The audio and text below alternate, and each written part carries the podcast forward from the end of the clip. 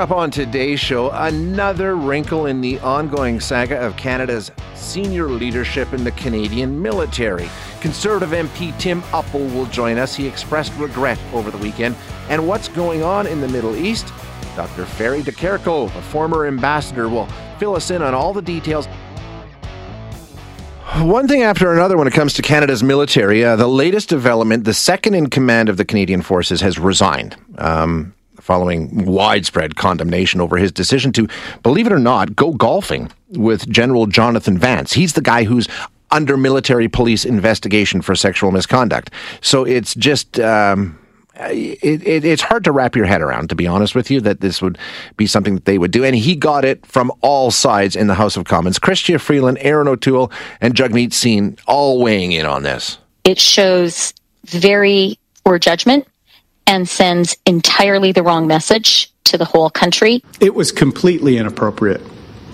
And it shows that there is a broken culture at the senior ranks in the Department of National Defense. I blame directly the Minister of Defense and Justin Trudeau, the Prime Minister. They are not taking this seriously. So that's the latest development, and it seems like there's a new one every day. So let's get an update on it now. Amanda Connolly is joining us now. Amanda, of course, a political reporter with Global News based in Ottawa. Amanda, thanks for joining us this morning. Appreciate your time. Thank you for having me. So, yeah, let's just bring us up to speed, make sure everybody knows what's going on. General Jonathan Vance used to be in charge of the Canadian military, was removed following allegations of sexual misconduct, and then on the weekend went golfing with one of the people in charge of the investigation, correct? So I'm just going to clarify that a little bit. General Jonathan Vance, as you mentioned there, he is the former chief of the defense staff for the Canadian Armed Forces, so the top soldier, effectively. He actually retired in January, and then very shortly after that, Global News broke allegations of inappropriate behavior against him. And ever since then, really, the last almost 5 months now, we've seen multiple allegations rolling out against several senior leaders in the Canadian Forces. And of course, Vance remains under military police investigation. So this really was a one of those rare occasions on Parliament Hill where you see kind of across the board criticism and agreement on the fact that people were saying this was very inappropriate. And really the focus here was not so much on Vance, it was on Lieutenant General Mike Rouleau, that's the second in command of the military, who of course, as part of that role, also holds oversight authority for the military police. And that was really the connection here that brought all of these eyes onto the situation, with people saying, how can we have confidence that that investigation will be able to be carried out fairly and impartially if this is what's happening behind the scenes? So in response to that, we've now had another resignation in the upper levels, right? Correct, yes. So we saw yesterday Rouleau announce that he is resigning from the Canadian Forces. He will be exiting the military, and this really is, again, one of several moves over the last couple of months as the military is really facing this reckoning and an institutional crisis. Mm-hmm. We've heard experts saying about its handling of sexual misconduct within its ranks, particularly the senior ranks and the allegations against senior leaders.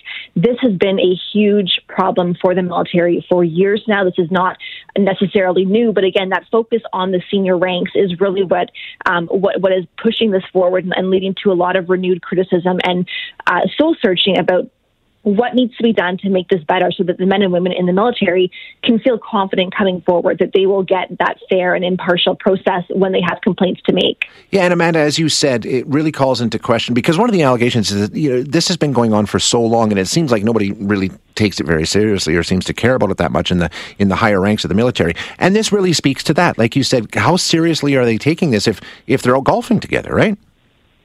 Exactly, and that really was the kind of focus of the outrage that we were seeing online, and also from the experts in the defense field that Global News has been speaking to over the past couple of days here. We've spoken to people who are saying, look, when you have a situation where the military's handling of sexual misconduct is already under so much criticism, there is already so much testimony from men and women saying, we don't know if we can get a fair process when we come forward here.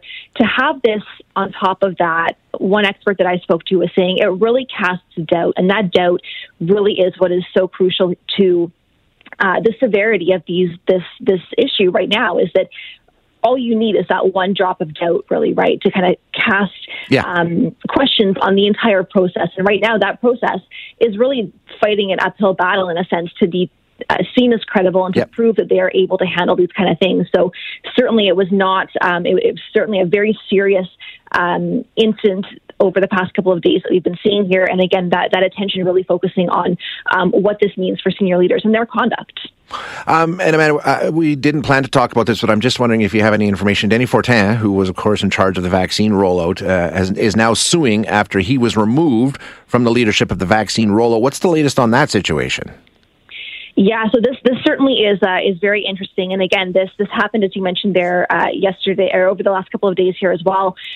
We are watching for more information about this. What we have right now, again, is, as you mentioned there, Major General Danny Fortin has filed, has asked for a judicial review, essentially, of the decision to remove him as the head of the vaccine rollout. And so he's alleging political interference in that decision by Prime Minister Justin Trudeau and two of the cabinet ministers. And so part of this, again, is going to be watching for, again, none of this has been tested in court. So we're really watching to see what happens as that moves forward. But again, watching to see what that kind of bar is for removal. Where is the... I guess how do you make that decision when you've got someone who is facing an allegation in a senior public role, and what has to actually go into the decision to remove them? That this certainly is raising questions about that, and we're looking into this, of course, today, and will be over the future as this plays out. But again, a lot of questions happening here about, and again, this is part of what the government got criticism over with the original the Vance allegations as well, was that they had an allegation and were not seen to have acted as strongly as people felt that they could have or should have. So really part of this all, this very significant and broad issue facing the military and the government right now as well. Yeah, exactly. Deal with it ahead of time and avoid all this trouble down the road. Amanda, thanks so much for your time. I really appreciate it. Thank you. That's Amanda Connolly, who is a political reporter for Global News based in Ottawa, has been covering this military saga as it goes on.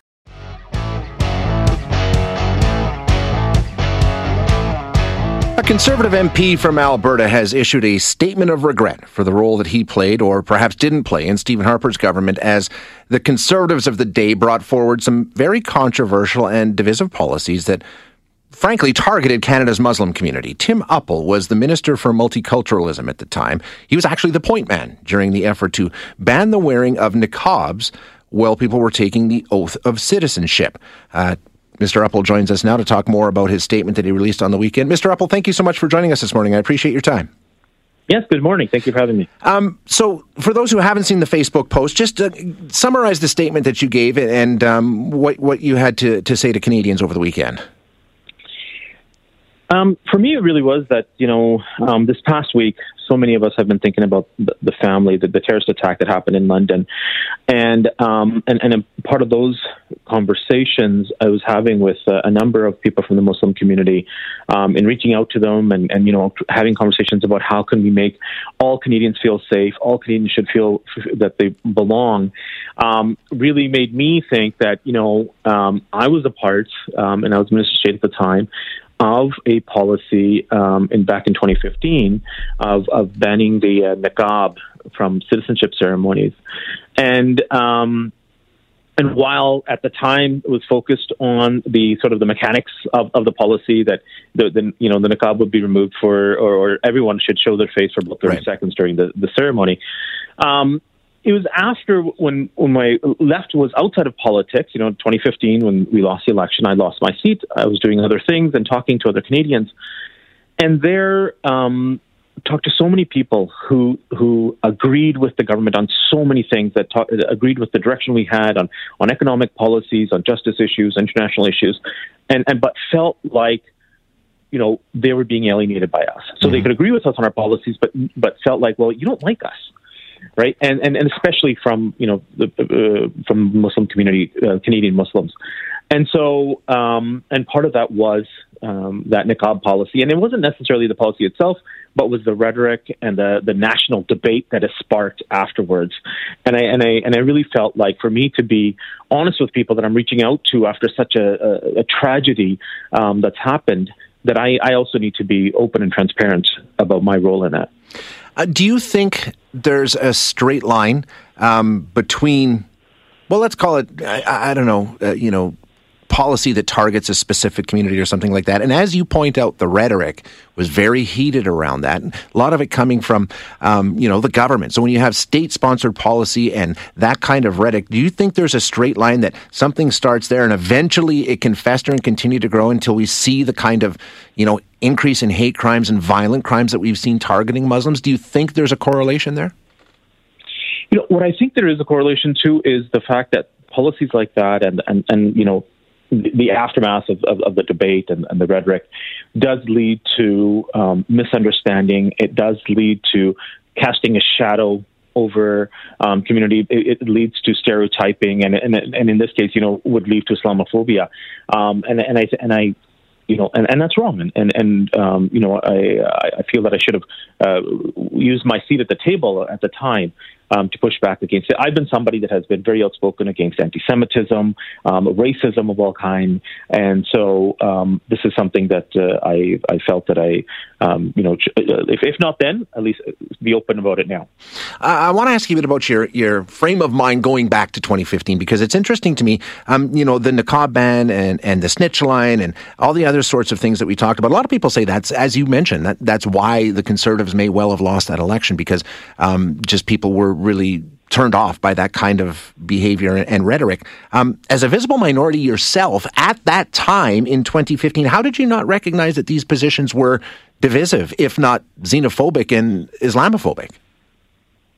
Yeah, I mean, I guess some of it has to do with sort of the political climate at the time. These are so the niqab ban separately. I think the barbaric cultural practices thing is something that we all actually, it didn't come through a cabinet process. It was announced during the election itself.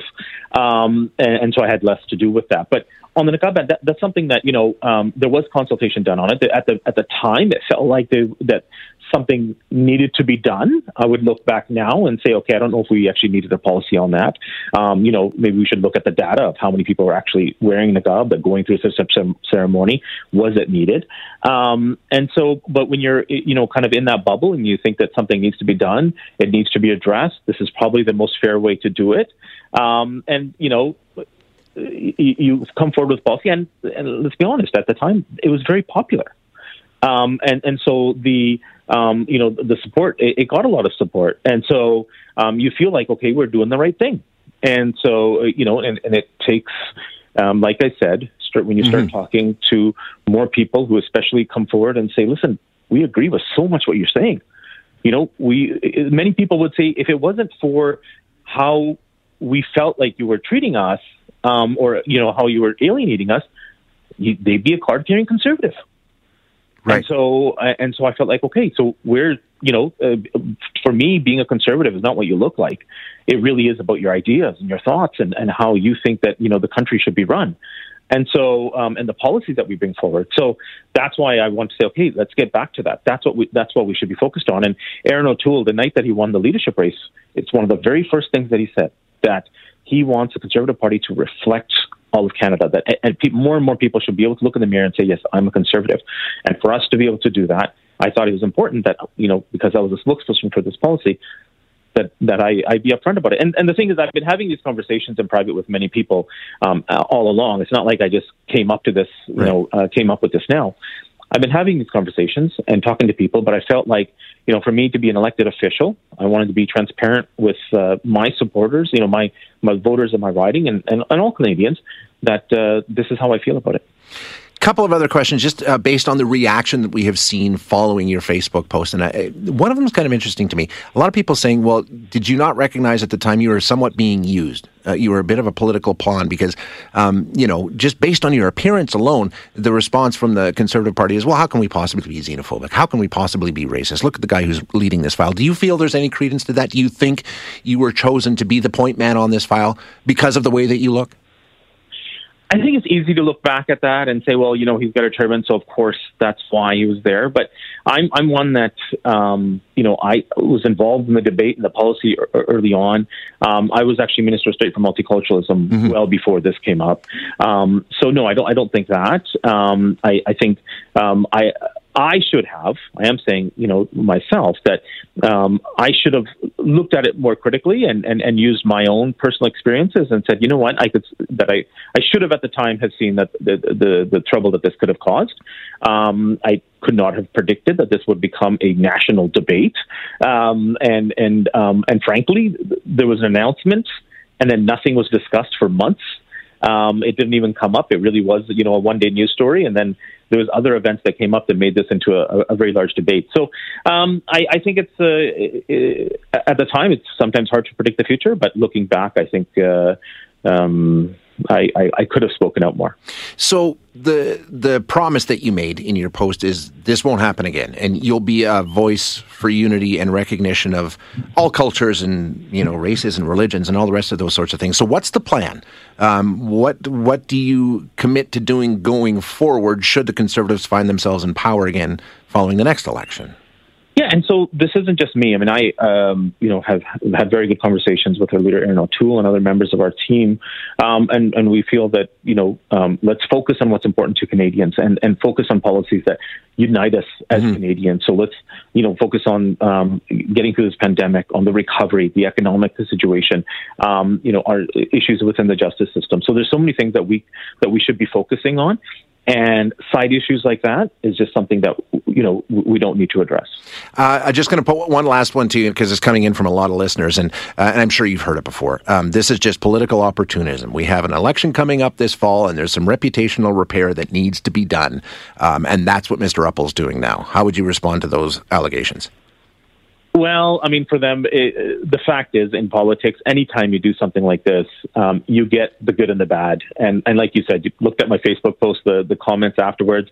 I knew that it comes with the territory, right? It comes with the territory, right? So people are you know, there's those that are saying, well, he has apologized. I'm never going to support him again. You should never back down and that kind of thing. And then there's, you know, some that appreciate it and many others who say, hey, too little, too late. So I get it. I understand that. But for me, I felt that it was an important thing to do. Mr. Uppal, I really appreciate your time. Thank you for joining us. Thank you for having me, Shane. That is Tim Uppal, who is the MP for Edmonton Millwood.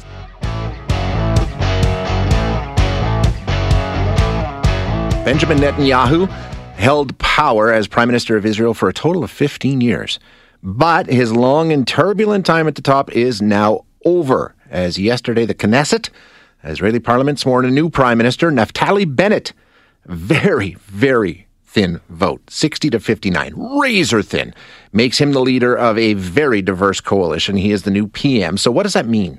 For outsiders, a change in Israeli leadership immediately leads to questions about Middle East peace and if the prospects are any better with a regime change. So, to find out what this means for that part of the world, we're going to chat with Dr. Ferry de Kerckhove, who is a former ambassador and CGAI fellow and our go-to voice of expertise on the Middle East. Ferry, thank you for joining us again this morning. Appreciate your time. With pleasure. So, before we get to the new guy, let's talk about the outgoing PM here. Absolutely. Netanyahu, he didn't go quietly, didn't go graciously. Instead, he's labeled this new coalition as evil and anti-democratic. He's not exiting the national stage, right? You know, I guess he could ultimately find himself in jail. That might change things. But until then, he'll continue to have a large degree of influence in Israel. Yeah. Doesn't he remind you of somebody? I can't put my finger on it, Ferry. No, exactly. Yeah. Somewhere south, but I don't know exactly where, and there's a beautiful property on the beach or something like that. Let's leave that aside for a moment. Listen, Bibi is the king of hubris, and let's go a bit into some of his achievement in order to justify a bit his desire to stay in power. Okay. You know, he's the first guy to have applied Reaganomics to Israel, and although it enhanced inequality, and it's sad for a country as developed as Israel, he's also managed to prop the economy. He developed the high tech to a point where very often they export to the U.S. and other countries. In the beginning, he was not particularly great on COVID, then all of a sudden it worked because he made that extraordinary deal by actually allowing the company providing the vaccine to have have access to all the data, which no other country has done, and that's why they got all the vaccine in time. So very brilliant. Now, you have to recognize that Israel, living in a rather very cool, calm place, has developed an extraordinary capability in intelligence, and it's an offensive capability, as the Iranian had found out several times. The military is unparalleled. You know that there's an agreement that will go back in time now, that at any given time, the U.S. will guarantee that Israel can defeat all the Arab countries, even if they were all allied together against it. So that's quite an important element. In terms of foreign relations, think about, we could nearly be jealous, looked at for that small little country, but because of its capability, has relationship not on par, but close to it, countries like India, like China, like Russia. You know, politics doesn't matter. It's the big buck that matters. It has a great influence in some countries in Africa, even in Latin America. And now, because of the Abraham Accords, for your listener, the Abraham Accords are those opening up of relationship, formal relationship between Arab countries and Israel, such as the United Arab Emirates, such as Bahrain, and there's even recognition going all the place to Sudan, where so few people listening know exactly where Sudan is. But those are very important developments. The problem, the downsides of this is the arrogance, the narcissism, and also the paranoia, which also remind you of somebody down south. He's Trumpian with maybe with steroids, or I'm not sure. But today he's got he's out, and we'll have to talk about the legacy in terms of relationship with the U.S., which is so critical for Israel. Yes. But of course, on the Palestinian side, and we can go more into depth about that, He has ensured that the legacy Ariel Sharon would be maintained to the hilt. And what does that mean? It basically means settlers, colonialism galore. What it means is that basically the fundamental intent of Israel politics across the political arena is basically Israel in one way or another reconquering the whole of Palestine. What is called the Mandate Palestine, that is the one that the Brits were responsible for between the two world wars. So that's Jerusalem, that's Gaza, that's West Bank. We're talking about the long-term objective is Judea-Samaria, which is really reconquering at the maximum extent what the whole Palestine was at the time when it was split from Transjordan. I don't want to go into the details of geography, but it is absolutely fundamental. Now, one of the negative side of our friend Netanyahu is that his populistic very populistic personality is also, of course, extremely divisive at a time where the whole Israeli politics moved to the far right. You don't have any real left in Israel. Even Lapid, for instance, is much more center-right than he is full left. So, in a way, Bibi Netanyahu has legitimized extremism, but at the same time, in order to try and maintain power, he tried to have an agreement with the RAM party, which is the small Palestinian group of four Knesset members, and so he was prepared to ally himself with Islamists. So it's a very complex situation. So the problem is that the relation with the U.S. is also tempered by the fact that basically Netanyahu decided he was going to play ball only with the Republican, which put in question the traditional perfect equilibrium support for Israel stemming from both Democrats and Republicans, because he thought the evangelist and the Republican were more attuned to his own vision of politics. So that division, of course, got extrapolated, if I can use that term, by the famous discussion on the JCPOA, the Joint Common Program of Action, i.e. the nuclear deal with Iran. Yeah. And if I don't know if you remember that Brother Netanyahu came and, you know, was welcomed by Congress without even paying homage to Obama when he was president, and that didn't do good for the relations with the two. But basically, Netanyahu decided to find out the best support possible. And of course, once Brother Trump came in, that became heaven for Israel, sure, yeah, to the extent that Jerusalem became the national capital, and then the Golan Heights, by a kind of fiat of Trump, became part of Israel, even though in international law it doesn't hold. So in a way, Brother Netanyahu of late got into the bad side of the Democrat who really thought that was too much, and the latest crisis that we all witnessed and the bombing of Hamas was not particularly well looked at by the Democrats, although of course Mr. Biden continued to express his full support, sure, yeah, for Netanyahu. So I'm sorry, I'm going through, I could go on and on, but I'm maybe you want to stop me, otherwise I can talk to you about why has Netanyahu become like that? Well, when we talk about Netanyahu, and we're just for the interest of time, let's switch gears and touch on Naftali Bennett. Yeah. What do we know about this guy? Because like you say, the entire political landscape in Israel has shifted pretty far to the right. This guy is certainly not a dove when it comes to Middle East peace. He's a former chief of staff for Netanyahu. He shares all the views of Netanyahu. The whole idea in Israel was to get rid of Netanyahu, but certainly not change the landscape. Right. The only problem is that to achieve that result, he had to ally himself with everybody else that is not part of the Likud, that is the party of Netanyahu. And so that was the agreement with Lapid, and that was also the agreement even with the Palestinian from RAM. So we're talking about a totally unmanageable proposition.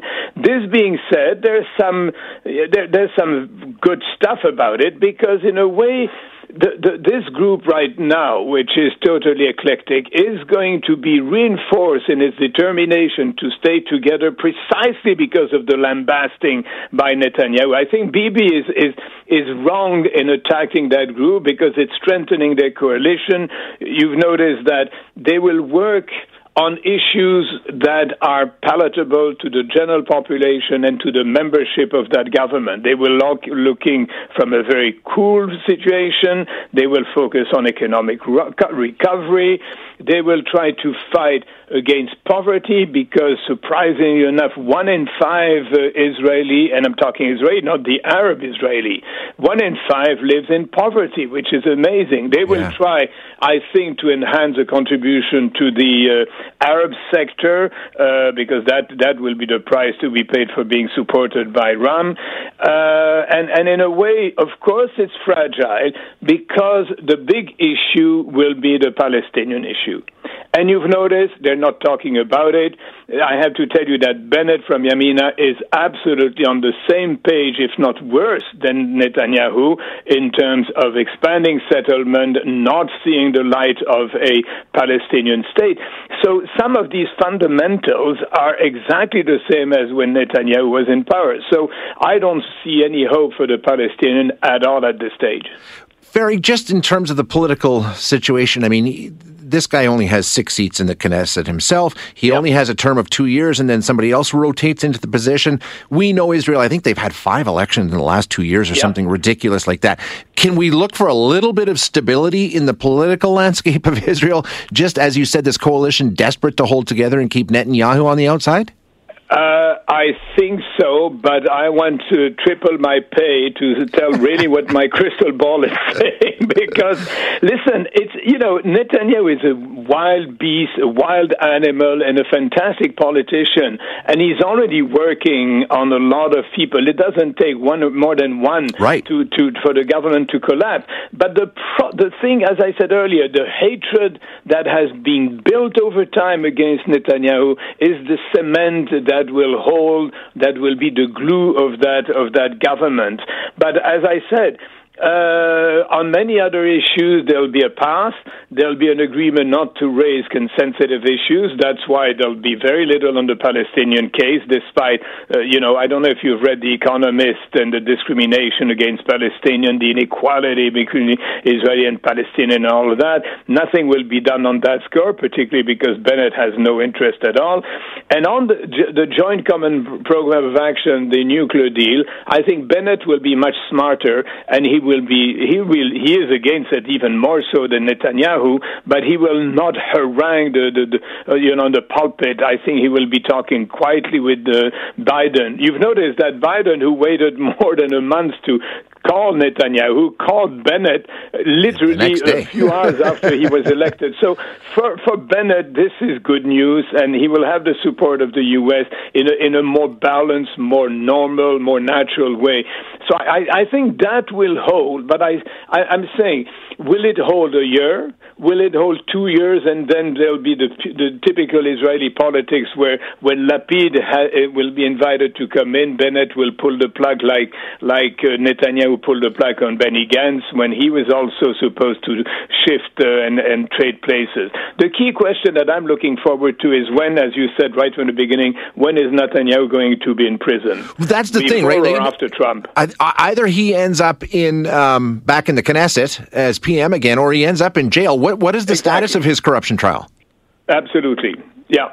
So the status right now is uncertain, but I think now that he's no longer PM, he's a much weaker position. But he's going to fight to the end, and those legal cases can last and last beyond our own lives. Final question: we know that there was elections that were delayed in terms of Palestine. What's the status of that, and what kind of an impact would this change in leadership in Israel have on that, if any? Well, as I said, our friend Bennett is not at all interested in creating a Palestinian state. I think there's a very strong desire for Mahmoud Abbas, the leader of Palestinian Authority, to leave. The problem is that the one that they want as his successor, Barghouti, is in jail, and in jail for decades at the behest of the Israeli justice system. So there's very little inclination, and you've noticed that the Americans are very coy about that. They barely reiterate the mantra of the two-state. They haven't even mentioned that in the latest discussion. So I don't expect any change. Some of the key discussion will come just right. In the very next weeks, you will have the Evyatar illegal settlement that will come to the fore, and Bennett, whether he say yes or no, will make enemies on one side or the other. And Hamas, don't put past Hamas' ability to create a mess, even though they've been whacked pretty nastily recently. No, we know that. Constant presence. Yeah. Very great insight, as always. Can't thank you enough for your time. With pleasure. Appreciate it. That All is. The best. That is Ferry de Kerckhove, who served for a long time as Canada's ambassador in that part of the world. He's also a fellow with CGAI. Thanks for listening today. To hear any of our other interviews, you can find them wherever you find your favorite podcasts. And if you like what you hear, don't forget to rate and review us.